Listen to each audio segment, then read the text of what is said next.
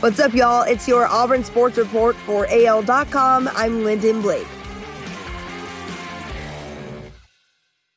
Auburn will be a considerable favorite when it opens up the home stretch of the season Saturday. Auburn, fresh off its bye week, opened as a 10 point favorite for its game at Mississippi State, according to VegasInsider.com. Shortly after the line opened, it shifted to Auburn minus 13 and a half. Auburn has won two in a row and is coming off a much needed bye week, while Mississippi State is coming off a 24 17 win against Vanderbilt that snapped a four game losing streak and marked the first time since the season opener that the Bulldogs scored more than 14 points in a game.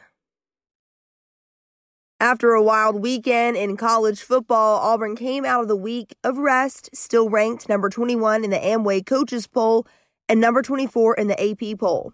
There were a series of upsets over the weekend, the biggest one coming Saturday night when number four Notre Dame topped number one Clemson. Alabama, who was also on a bye, moved up to take Clemson's spot in both polls, marking its first time as number one since last year. Sometimes starting fresh is a good thing, and 2020 is one of those years for Auburn women's basketball. It has 10 new players to start over with but it also has the blessing of senior Unique Thompson, who provides the foundation to build from. Last season, the center averaged 16.2 points and 11.4 rebounds a game.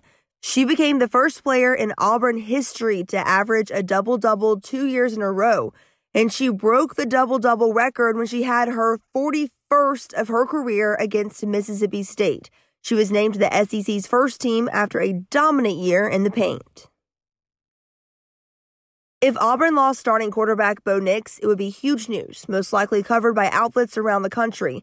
To the defense, losing linebacker KJ Britt felt just as big and newsworthy. That was our starting quarterback on defense, so it was a big loss, defensive coordinator Kevin Steele said. He quarterbacked the whole thing, and that's hard to replace. But Auburn had no choice but to replace him.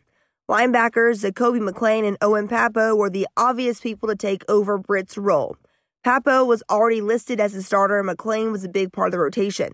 Pappoe started playing as a true freshman, and he's grown a lot since his first game, Steele said. He's made 53 tackles this season, as well as two and a half for loss and two sacks. That's your Auburn Sports Report for AL.com. Thanks for listening. I'm Lyndon Blake.